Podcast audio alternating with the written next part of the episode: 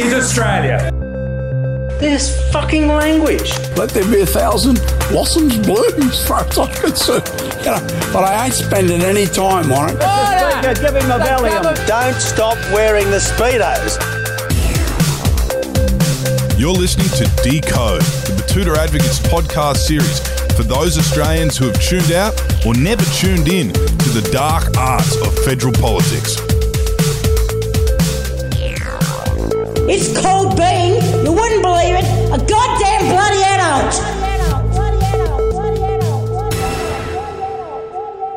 Hello, hello. Thanks for tuning in to Decode, the Batuta Advocates political podcast series, trying to shine some light on the dark and murky world of federal politics. I'm Wendell Hussey. And I'm Effie Bateman. And today we're talking about the Australian Labor Party, or the ALP. So it's like the red team to the Liberal blue team, which is the opposite of uh, America. Yep. And uh, the party who are currently in opposition and have been for a few years. Yeah, and as you would have seen, if you enjoy a little bit of 60 Minutes, they are led by a guy named Anthony Albanese. Or Albo, which is the name the Labor Party is keen to push. Yeah, the old tried and tested nickname formula. He is the man hoping to be the next Prime Minister, and he's the leader of the Labor Party at a federal level. We're going to be talking to one of his predecessors in Kevin Rudd, the former two time Prime Minister, who has quite a few things to say about the state of politics. He was the last Labor Prime Minister we actually had, so that's why we've got him in. He's in shortly to talk to us about the way he sees the lay of the land. But before that, we're going to do our own little background for the episode, as we like to do. We're going to do a little bit of a run through about the Labor Party and who they are. They're the major centre left political party in Australia and one of our two major parties, along with the centre right Liberal Party of Australia. For reference, you'd have your One Nation on the far right side of politics and the Greens more on the far left of the political spectrum. Yeah, so the Labor Party and Liberals Nationals are closer to the centre, which is why your uncle or your mate's mum might often say there is no real difference between the two major parties. Yeah, plenty of people do like to say that, which, in regards to a few issues, is actually not that far from the truth, really. Asylum seekers, tax policies at the moment, defence, and so on. That's why they're both classified as centre parties, really. But let's take it back to the beginning and do a little bit of history and background on the Labor Party. They're actually the oldest political party in our country. Yeah, so they were around before Federation and were strongly connected to union movements that we spoke about a few weeks ago. So, Labor tradition ascribes the founding of Queensland Labor to a meeting of striking pastoral workers under a ghost gum tree, known as the Tree of Knowledge, just up the road in Barcaldine here in Queensland in 1891. Then the next year is 1892. The manifesto of the Queensland Labor Party was read out under that tree of knowledge at Barcaldine following the Great Shearers' Strike. Yeah, that's where it all happened, apparently. Very smart tree, that one. 99.95 ATAR kind of tree, I reckon. Well, Wendell, as a regional journalist who went to a local school, uh, you should know that ATARs aren't really a fair indication of intelligence. True, fair. Unless you are like Wentworth MP, uh, Mr. David Sharma, who likes to mention his ATAR in his political marketing material. Yes, it's very strange for a man in his 40s and not a uni student. But yeah, that's the romantic narrative of where the Labor Party came from. But from there, things happened pretty quickly. They actually were the first Labor government in the world when they held government in Queensland in 1899, but that was only for a week longer than most of my health kicks, to be fair. But from then on, they actually rolled through a fair few governments. They were one of the first Labor governments at a national level in the world.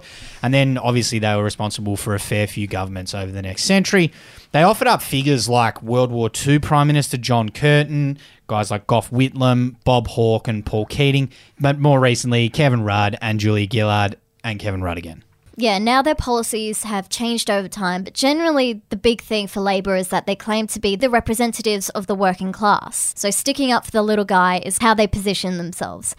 You might remember if you listened to the Liberal decode we did that Wyatt Roy said the Liberal Party leaned more towards being representatives of the middle class and people who apparently don't want the government in their life. Yeah, whereas Labor wants to be more hands-on in terms of managing things and having, you know, greater government spending on stuff like health, education, etc. They introduced Medicare, for example. But obviously, those things don't come for free, so the money needs to be found somewhere.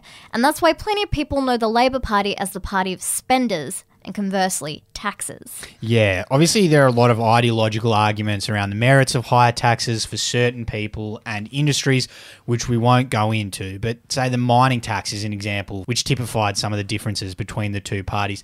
The Labor government wanted to introduce the mineral resources rent tax, or the mining tax as it was known, and that was a tax on profits generated from the mining of non renewable resources in Australia. That tax was basically 30% of the super profits from the mining of iron ore and coal in Australia.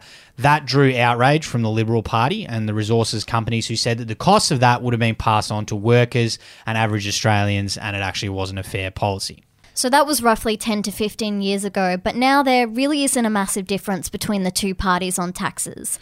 Leading into this election, the Labor Party have leaned into the tax cut policies of the current government rather than calling for things like scrapping of negative gearing or franking credits, which I still don't understand. I don't know what they are. We may never know. But they are more progressive socially now, the Labor Party. They're quite similar in terms of that financial stuff that you just mentioned to the Liberals. But in the past, the Labor Party weren't as socially progressive as they are now. For example, they were big supporters of the White Australia policy, which, as they said, protected air quotation marks here, Australian jobs by limiting non white immigration to the country. But they also did have some more pretty hardline socialist policies on the other side of things. Like they tried to nationalise the banks in 1945, which is essentially seizing control of private banks and having the government run them, which is a pretty hectic idea. Certainly not something you'd expect from a centre left government. But yeah, they've strayed away from that stuff. As Albo said on 60 Minutes recently, he thinks the Labor Party has lost a lot of elections because they are the party of big ideas and they need to rein it in a little bit. Yeah, and they have lost a lot of elections. They're like the Carlton or the Parramatta Eels of politics at the moment. They've been in government for six of the last 22 years. So, Uh, not a great strike rate, which is something we want to ask our guest Kevin Rudd about in a minute, who was the last Labor Prime Minister roughly seven years ago, which is why we're talking to him today. But it's also worth mentioning quickly there the relationship with the unions. If you listen to our recent episode, you might remember that the unions and the Labor Party have a long history as BFFs. Union bosses jump across to the Labor Party and have had a lot of sway over their politicians. For example, the Labor conferences, where they come together once a year to talk about policies and issues they want to tackle, union people have roughly 50% of the votes at those conferences. yeah, they are very, very powerful. So, we want to get Kevin Rudd's take on that, as well as the factions within the party. He's just getting ready to hop into the booth. So, last thing, you might have noticed that the Labor Party is spelt without a U, it's spelled L A B O R.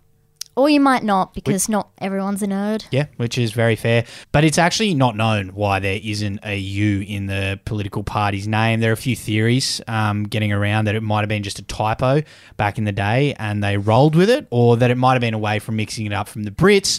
Or there's another theory which is a bit more popular, and that's to do with the fact that it was a way of distinguishing the political party of Labor from the Labor movement and actual Labor, just making just making it a little bit easy to distinguish between the two with the dropping of the U. Weird one. Yes, some uh, pub ammo for linguistic nerds next time you're at trivia. Anyway, time to have a chat with Kevin 07. He is a former Prime Minister, a handball enthusiast, uh, a man of many talents. It is Kevin Rudd. Thank you very much for joining Decode today. Good to be here with all of you from Decode and all of our friends at Batuta and elsewhere in the great state of Queensland. Yeah, yeah. Lots of people will be listening on the radio, but obviously this podcast goes out nationally, so there'll be plenty of listeners keen to hear you kind of break down the Labor Party and what it stands for and um, what it means. But for context for listeners, what drew you to the Labor Party in the first place? What were the origins of your journey towards the party? Well, my family had no political background at all, and certainly not a Labor background. I grew up on a farm in rural Queensland. I think it came out of just a very direct personal experience. Uh, as a kid, and just after my father died, uh, we had to leave the farm that we were living at because my father was a share farmer. We didn't own it. So what happened was, I remember the night very clearly. We moved out. Uh, then we went and stayed with rallies. Uh, it was like being passed from pillar to post. But then I remember we got to that one stage in the cycle where uh, we were moving from one set of rallies to the next, but where the next set of rallies actually weren't home. Yeah. And so when you spend your first night sleeping in a car, you think something's wrong. Now, I'm only 11 years old at this stage, but it is a very degrading experience. And that, not having a political idea in my head at that stage, just struck me as unfair and wrong. That is, it shouldn't happen to anybody. So I think that's where the primary interest came. And then as I got to high school, it was a country high school. I'd never met anyone from the Labor Party, but I began as a kid on television watching uh, Gough Whitlam, uh, the then uh, recently elected uh, Labor Prime Minister of Australia. This is the first half of the 70s. And I thought, this guy's making some sense. He's talking about stuff that's meaningful for me. But the big thing was, my mum had been saving up because she had to go back to work as a nurse to put um, bread on the table. Uh, and she was saving furiously out of her nurse's uh, salary to enable me to go to university. And then Gough abolished university fees mm. and made it possible for serious working class kids to go to uni. Mm. So it's a very, very direct thing. Mm. Um, and Yeah, very personal and but I didn't actually join the Labor Party until I was about 23. yeah, okay. It took a while. I thought Yeah. it all through. And, But and your family background, being farmers up there, would have been would have been Country Party. yeah, then called Country Party, later, later National Yeah. Party. And I said no one in our community was ever from the Labor Party, although they never owned up to it. They would have been tarred and feathered, I assume. Yeah. Yeah. So it was um, a pretty conservative part of the world. Mate, thank you. Yeah, okay. And so, so all those things kind of added up, and it just made sense down the track to find your way to the Labor Party. Yeah, it's joining the bits and pieces together, Mm. thinking that's unfair about housing and emergency housing and emergency accommodation. Because Mm. in our part of Queensland, in the Bjelke Petersen period, there was no social housing or public housing. There was actually nowhere to go to. so it was relatives or bust. Relatives or the car, Yeah. Yeah. assuming you had a car. Yeah, Other than that, you're on the street. yeah. And then later, yeah, the big chance that uh, all young people are given, which is to go on to university or to go on to technical and further education, suddenly it became financially possible if you were poor. And Yeah. we were poor. Free university, hey? Yeah, Effie? sounds nice. There you go. Um, that idea of kind of fairness and equity that you're just talking about, I think that leads us into our, Yeah. our first question about Um, the Labor Party. yeah, what would you what would you say who are the Australian Labor Party and what are their key ideologies that drive that party? The history of the Labor Party in Australia kicks off around about 1891. It seems like a long time ago, but it's important to make the historical reference because it does make it the second oldest continuing political party in the world. and In- and in we were the first country with a stable Labor government in the world, were we? That's true. Yeah. Um, there was a Labor government in Queensland for a week in 1899. Uh, the Dawson government. Yeah. There's been some short tenures recently of prime ministers, but that seems particularly short, one week. That's true. Then in 1904, there was a minority Labor government under Chris Watson, who was from uh, New South Wales. The first majority Labor government uh, was under Andrew Fisher in 1907, and this was uh, the first majority working man's party government, as they were called at the time, in the world. Uh, the British Labour Party did not form government for the first time until the 1920s. So the reason I emphasise the history is that it does go back, not just by Australian standards, but by world standards, because the emergence of parties representing poor people, uh, working people who are on a living wage at best or a non-living wage at worst, uh, we were right there uh, with them all. So how did it start? The great uh, maritime strike and shearers' strike of 1891, when uh, shearers had uh, their salaries, uh, their wages cut to bits uh, in and around places like Batuta, actually. Um, Tree of Knowledge just up the road here. Tree of Knowledge, and uh, and all in those parts of southwestern Queensland in the sheep areas. But in Melbourne, um, there was a great maritime strike where the same medicine was dished out to um, uh, waterside workers. So they all had their wages cut. And so working people got together and said, well, bugger that. We're not going to have any of that. And so these loose sort of working men's associations, because they all were men in those days, then were formalised into the Australian Labor Party. So, and frankly, within a decade, really, they were starting to form governments uh, around Australia. Yeah, it seemed to happen very quickly, just looking back at it, how these movements got organised to all of a sudden being a part of the government and becoming the government and basically running the country. It's true, the organising principle is a fair go for all. It was never in this country socialism. Socialism as a doctrine in politics is and in economics is about the equal distribution of uh, wealth, uh, if you like, as an outcome for everybody. Whereas social democracy or Labour parties, the two names by which these political parties go uh, around the world, is about equality of opportunity.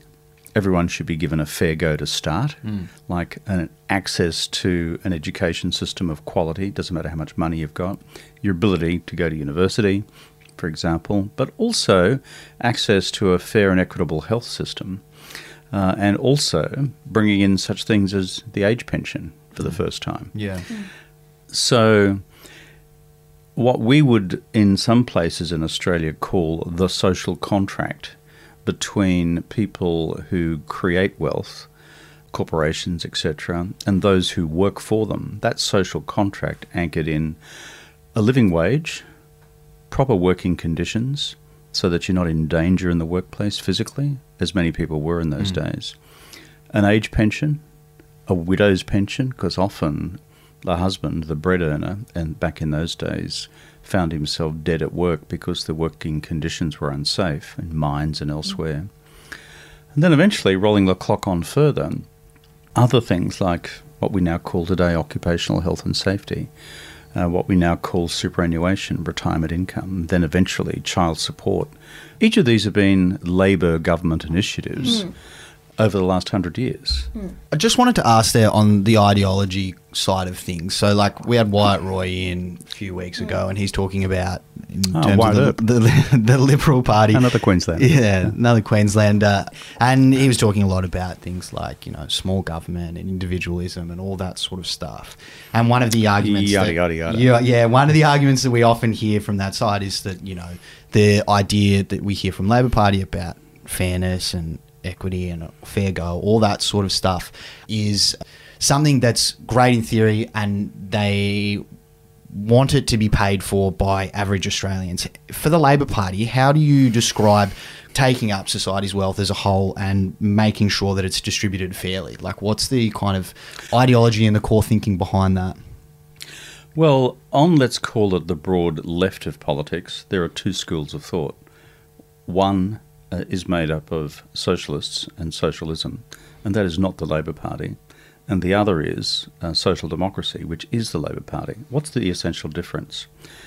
Socialists believe in the complete equal distribution of wealth, uh, and therefore that there should be no inequality in um, wage outcomes for people anywhere.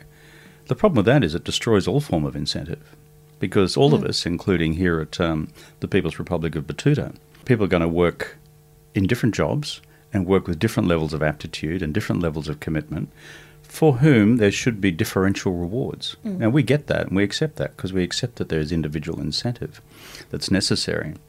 So, what we've sought to do through the social democratic movement, uh, of which the Labor Party is part around the world, is get the balance right between equality of opportunity, not equality of outcome, equality of opportunity on the one hand, and still giving people and businesses an opportunity to get out there and compete and to generate wealth and to generate economic activity, which then benefits the overall economy. But it's getting the balance right. What uh, Wyatt Earp, sorry, Wyatt Roy didn't tell you uh, was that if government did not intervene for the last hundred years, what do you think the desired wage and salary levels would be in this country? What do you think the desired working conditions would be in this country? What would be the desired standards of occupational health and safety in this country? What would be the desired superannuation outcomes would be for working people in this country? Um, pretty negligible. In fact, the least that they could get away with. So, therefore, you need a political party through the agency of government which gets the balance right. There's almost a piece of mathematics involved in this, you know, which is finding the sweet spot between generating sufficient taxation revenue for the Commonwealth of Australia uh, to ensure uh, that we are delivering effective levels of equality of outcome on the one hand and a sufficiently humane safety net for those who hit one of life's brick walls by accident, like we did as kids, you know, when my father died. And the level of um, income after tax you need and corporate income after tax you need to create the incentives necessary for people to go out and build their own small businesses. It's that sweet spot thing. As a uh, not very handy cricketer at all, I know it's quite tricky to find the sweet spot on a cricket bat, but I imagine that's something that's I always used to come in at number nine myself. Yeah, I yeah, never so found the sweet spot a lot in of thick life. edges, not a lot of sweet spots. Yeah, but hopefully the- in government, in government, that was the aim, trying to find the sweet spot. Exactly. There is a landing point there. So, who are we at the end of the day? We're kind of the party of the small guy, guys and girls. That is, people who are working uh, for someone else who needs some protections in the workplace, basically in terms of their wages and salaries and working conditions. And secondly, we're also sh- are the party of the small guy in small business, people starting out, getting their businesses rolling. And we want that. We want people to have the incentive to do that. Our vision for Australia is not to have a nation of employed people, it's to have a nation of employed and self employed people. And that, I think, is uh, the way ahead for us all. So, do you think that? Because I was going to circle back on uh, working class Australians. Um, I feel like it's not as defined as it used to be. And I, I, for example, I come from a very working class family who are very skeptical of Labor. What What are your thoughts of how that has changed, and uh, in particular the fact that Labor backs environmentalism and that can potentially, you know, affect working class jobs? How would you say that that has changed? Well, again, the Labor Party and the broader social democratic movement of which we are part tries to get the balance right. On the one hand, between, if you wanted to give it uh, an elevated set of uh, economic terms, the rights of labour and the rights of capital, that is, the rights of working people and the protections they need on the one hand, and the rights of business owners and operators on the other, getting the balance right. But similarly, getting the balance right between the economy and the environment through what we call sustainable development. Again, this is almost a piece of mathematics. If you ultimately reduce not just a series of qualitative judgments, how do I feel about this river this morning? It actually is about the science of sustainability. The Tories, or the Conservatives, as they would prefer to call themselves, um, the Greed Party, as I usually describe them, whose animating values are not a fair go for all, but their values are me, myself, and I, they think that this is a zero sum game and that, oh my God, if you protect the environment, you'll bugger the economy and bugger business. You protect working people, you're going to bugger the economy and bugger business. Well, that's just nonsense. We can get the balance right. And I think the basic common sense of Australian folks, whatever their background, whether they are working families or whether they're self employed, I think that idea of balance is where people want to be. Uh, and that's a fair go for all, including a fair go for the environment. Mm, yeah, well, there seems to be a lot of uh, large companies who are now following the money, and media organisations as well, who are following the money towards Don't get me onto green them. economy. Yeah, we can talk about that that front page a couple of months ago in a certain range of mastheads across the country. We had a bit of a chat with your mate Wyatt, and he was um, he also mentioned the fact we're trying to talk about the differences between the two parties as we've been talking about today. He was talking about two of uh, the most famous Labor prime ministers in Hawke and Keating. He claimed that they were pretty close to Liberal um, in terms of their economic policies and stuff like that. What do you make of those comments? What I love about Conservatives or Tories or the Greed Party, whoever their representatives are today, is they always love uh, Labor prime ministers who are long gone, either physically or from political office. Uh, they speak in similar fond terms for Curtin and Chifley these days, long gone. You read the contemporary debates against Curtin and Chifley in the 40s, And even though that government saved Australia from Japanese invasion and then pioneered post war reconstruction and built things like the Snowy Mountain uh, scheme of uh, hydroelectric power against vociferous opposition from the Liberal Party of the time because if it was the state interfering interfering where private enterprise should be. Similarly, with uh, Bob and Paul, who I knew well and know well in the case of Paul. You read what I had to say at the time about Paul's uh, dream of superannuation for all. My God, the attack on that, as if it was going to lead to the assault of Western capitalism as it's known and the collapse of Western civilization as it used to be known. So this is just pie in the sky nonsense. Yeah, I, I guess they'd be talking more about things like the privatization of, say, Qantas and CommBank and deregulation of the financial industry, that sort of stuff. They'd be saying, like, financially, there were some policies from those guys that were kind of close to what the Liberal Party were trying to do. except that the Liberal Party never did it. Mm. The Liberal Party were in office for 23 years under Menzies and then under in office for 12 years under Howard, and they did none of the above. Mm, so that's bullshit too. They really had an unparalleled political opportunity to do so. This is post facto political romance about how mm. things were. Do you reckon they'll romance about you in 10, 15 years' time? No, they'll never romance about me. A- you don't dream? no, I have no interest in being romanced by them either. It's a very bad dream, possibly a nightmare. Another thing we want to talk about is the Liberal Party. They seem to be very, very shy about talking about factions internally and what kind of happens. In the Labor Party, it doesn't seem to be as much the case. It doesn't seem to be kind of as much hosing down of the way factions work and that there are factions and that this stuff kind of goes on. How would you describe factions within the Labor Party and what are kind of the main characteristics of each? Um, yeah, I think I've uh, never liked them in the Labor Party, and I've never been a member of the Liberal Party, so it's harder for me to comment.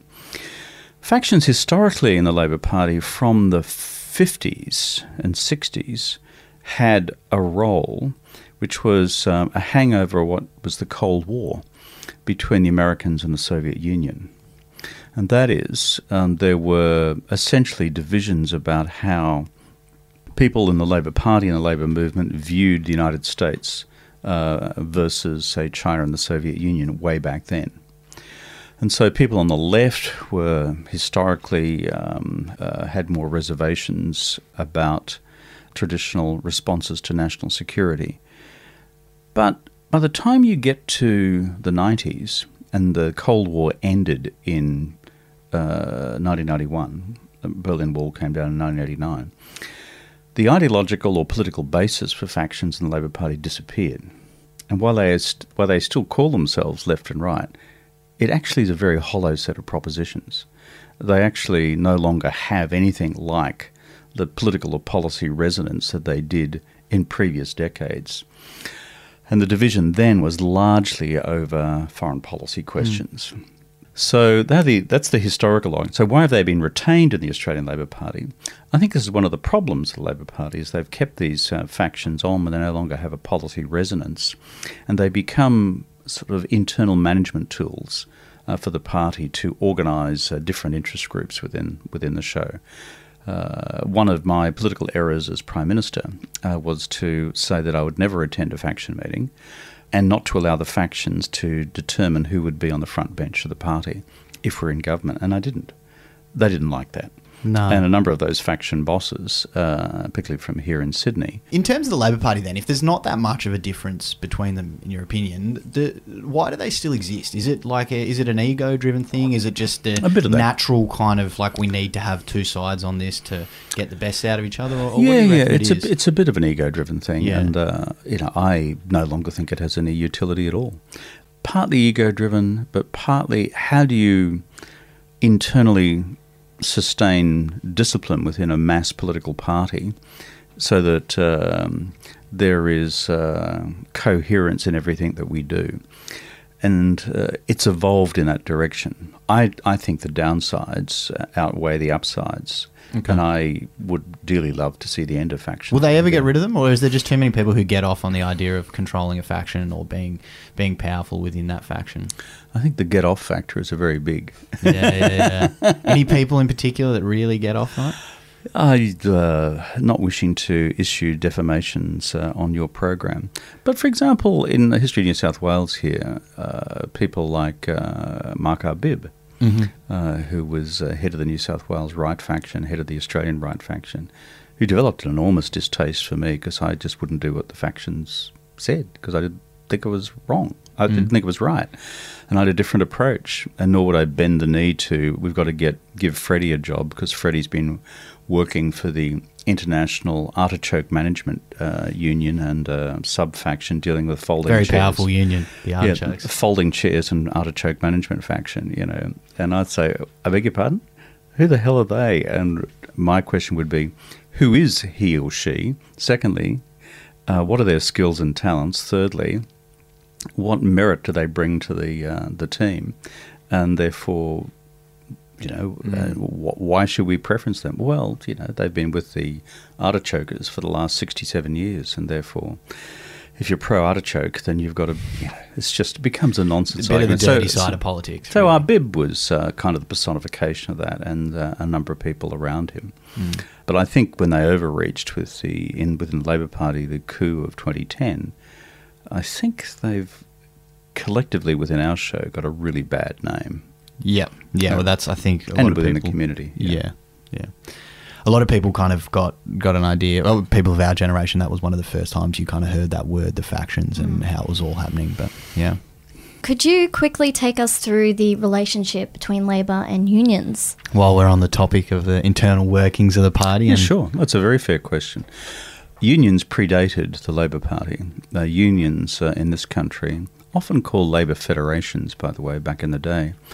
How do they work today? Um, the um, uh, trade unions will, uh, in each state branch of the Australian Labor Party, through the um, state conference of the Labor Party, which is the annual policy setting, you know, body of the Labor Party, will themselves select usually up to half of the delegates, and the other half will come from the Labor Party branches, which is, if you're in Batuta, the Batuta branch uh, of the Australian Labor Party. yeah, not not a huge amount of members out here in Maranoa, but But we're working on it. yeah, yeah, we're getting there. Getting we've got we've got a branch enhancement program going in Maranoa at the moment, and so they all elect uh, as local Labor Party branches, whether it's in Maranoa, which is a federal seat, where I uh, come from, the, uh, which is a federal seat of Fairfax on Queensland Sunshine Coast. Um, they will elect a certain number of delegates from that uh, lo- local ALP branch members to become delegates to the national conference. So those branch members will then meet together with the union members in an annual conference. So it's about a 50 50 split. yeah, Uh, and together they determine policy. So the unions will obviously be interested primarily in um, wages, conditions, industrial relations, um, the future of Fair Work Australia, etc., as well as retirement income, such as um, the future of superannuation. I introduced an extra 3% to come on top of the 9%, so you'll have 12% of people's. Um, wages being reflected in their long term superannuation arrangements. Why? It gives you retirement income sustainability uh, when you retire eventually uh, out there in Maranoa. Mm, if we ever retire. If, if, if, you, if you ever retire, whereas on the non, shall I say, wages and conditions questions, which covers uh, everything else on the economic agenda, everything else on the social agenda, everything else on the environmental agenda, and everything else on the foreign policy and national security agenda, you'll find the rest of the Labor Party weighs in on all of that. That's the members. Yeah, So it's an attempt to bring those two sets of constituencies together within one political organisation. A question that quite often you hear is about the unions having too much power. Obviously, they're intertwined from their beginning. You know, the Labor Party and the unions, and um, there was huge membership rates. But union membership has now fallen to I think it's fourteen percent of the workforce. They still have the fifty percent of delegates at conferences and stuff like that. Is there too much power held by the unions over the Labor Party? Do you reckon? As I observe the Labor Party today, um, I think the factions still have much too much power, but to equate factions with unions per se doesn't quite get it right. As I observe the Labor Party today, the unions are not exercising undue power and influence over the political leadership of the party. My problem as Prime Minister was not with the unions, it was with the factions. Um, and, uh, and I think it's important to bear that in mind. Secondly, um, you're, you're right about the overall unionisation rates. But here's the rub. Even Australians who have never belonged to a trade union are pretty happy they exist. Yeah, yeah, yeah. Not many people would like working more than eight hours a day if they weren't getting overtime. Because they know that ultimately it's the unions through the state industrial commissions and the federal industrial commission who go in there and fight the case for the minimum wage each year, working conditions, annual leave entitlements, as well as your retirement income arrangements. So if you may not be uh, an ardent supporter of the Artichoke Management Union, but I think even Australians who are working people who have never been members of the union and believe that from time to time various unions uh, have gone to excess, they still in the back of their head are saying, hmm, I don't want to be left alone in my negotiation with my boss. Thank you very much. Couple of quick questions before we hit the top of the hour and the next show comes in. Um, one thing I wanted to ask you about is it, it does seem really weird to say, but I, I, 15, did, I didn't do it. 15 years ago, Kevin 07 got a pretty good run in the Murdoch press. The media was generally a lot more favourable than you would say it has been over the last kind of 15 years towards your um, run to become Prime Minister. Obviously, there's less and less publications now, more and more concentrated. There was the petition that you had, the campaign you've had to basically get a royal commission into the Murdoch media. But going forward, until something changes, how is the Labor Party going to negotiate this media landscape to try and convince people about the things that you know it stands for and it wants to achieve? What do you do? Yeah. My position on Murdoch, by the way, is that nobody, whether it's Murdoch or anyone else, should be allowed to have 70% of the print media in this country. It's bad for democracy. Yeah. It's a cancer on the democracy. It gives one person, in this case, a, a far right wing nut job, too much power. And the fact that so few people actually stand up and say that to Murdoch's face is because we live in fear of the power that he has.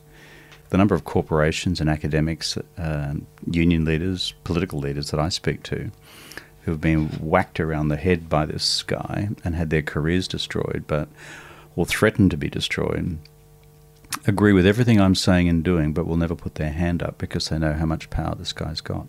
So we shouldn't live in a country where you wake up in the political life frightened about what this guy could do to you with four front pages in the Daily Telegraph in Sydney, a, a state just to the south of Batuta, where they accuse you of being uh, an axe murderer uh, or, the or the political equivalent of an axe murderer. They can destroy a person's reputation in a week, and everyone knows that. Yeah.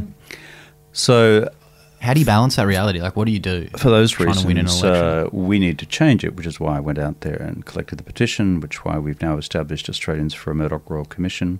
And this will be something we um, will take to the ALP National Conference, which we've just been talking Mm. About in the next um, uh, year or two.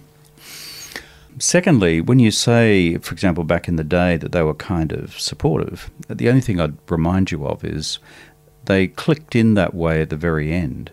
They Mm. actually tried to take my head off on multiple times during 2007. Yeah. Do you remember Scores?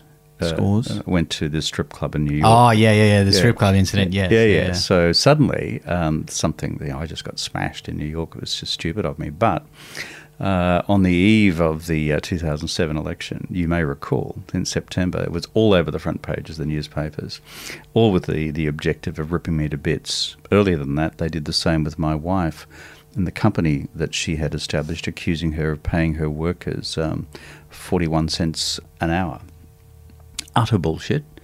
But they went into it uh, for days and days and days, weeks and weeks and weeks, in cahoots with Howard and the Liberals at the time, to destroy her and to destroy me. So let's not romance or romanticize what it was like back then. Murdoch hates the Labor Party and Labor governments because he hates our social reform, social justice, and environmental agenda because they all mean less profits for Rupert and less power for Rupert. So let's not And his mates, yeah. And his mates and everything he stands for. So what do you do? You do your best. And I think Albo's trying very hard to do that at the moment. Uh, and at a different level, because I'm no longer in formal politics, uh, what I try to do is just um, bell the cat, hang a lantern on the problem, so that when you pick up your morning Murdoch propaganda sheet, Courier Mail in Queensland, Daily Telegraph in Sydney, the Herald Sun in Melbourne, the Hobart Mercury, uh, or the Adelaide Advertiser, each of our major capital cities' daily tabloid paper, except the West Australian, is owned by Rupert. Apart from the National Daily, which is the Australian, apart from Sky Television, which in regional areas is now being broadcast 24 7 through uh, commercial broadcasting outlets. So if that's not too much power for somebody, I don't know what is. Yeah. Uh, what do you think Labor's going to do hardest to try and win themselves this election? One is to uh, hang a lantern on the fear campaign, which is about to unfold about national security in China, debt deficit and taxes, and interest rates uh, on the other. They're both bullshit arguments. But by hanging a lantern on it, I mean, is causing the Australian public to realise that when they hear all this stuff, it's just a political distraction strategy. So that's number one. Number two, I think what you'll see from Albo is uh, condensing uh, the message into the three to five core reasons for his case for government. One of which, for example, is climate change is an existential challenge for this driest continent on Earth. Labor's elected to government, he'll reduce greenhouse gas emissions by 43% by 2030 and, and by more than that by mid century. And so, uh, as a result, uh, the case for government is going to be pretty clear. And the final thing I think is just to remind people that we've just been through two years of COVID. And people say, well, God, thank God that's over. Well, I hope it's over too. But at what cost? And if you're thinking about debt and deficit, think about the fact that there's now five times more debt and five times more deficit than was ever was under me when I took the country through the global financial crisis, got us through without a recession. And they said that our debt and deficit levels at that stage would cause the collapse of Australia forever. Mm. It's just so much stuff and nonsense. So, competence, hmm. just basic competence. That's the pitch. question. Very Yeah. basic competence. And if you don't, if you think COVID's behind us, and I hope it is too, people should ask themselves this question: If that's how Morrison and his mates handled the last crisis, how are they going to handle the next crisis? Hmm. Because we haven't seen any competence really so far. Kevin Rudd, thanks very much for making the trip out here and talking to us about all those things, breaking down the Labor Party and explaining to us. you. No, happy to happy to do it, and thank you for the flies and um, uh, and everything else out here at Batuta. It's an experience. Thanks very much, Kevin Rudd. Thank you. See you guys. That was Kevin Rudd, and that was our decode of the Australian Labor Party. Thanks for joining us, guys. Next up, we've got former Wallaby David Pocock on the show to talk about running as an independent down there in the Capital Territory. Yeah, he's having a crack at the Senate. It'll be interesting to hear his take as someone from outside the world of politics. But for now, that is all from us here on Desert Rock FM. We hope you enjoyed this episode, and you'll be joining us again next time. Until then, see you bye.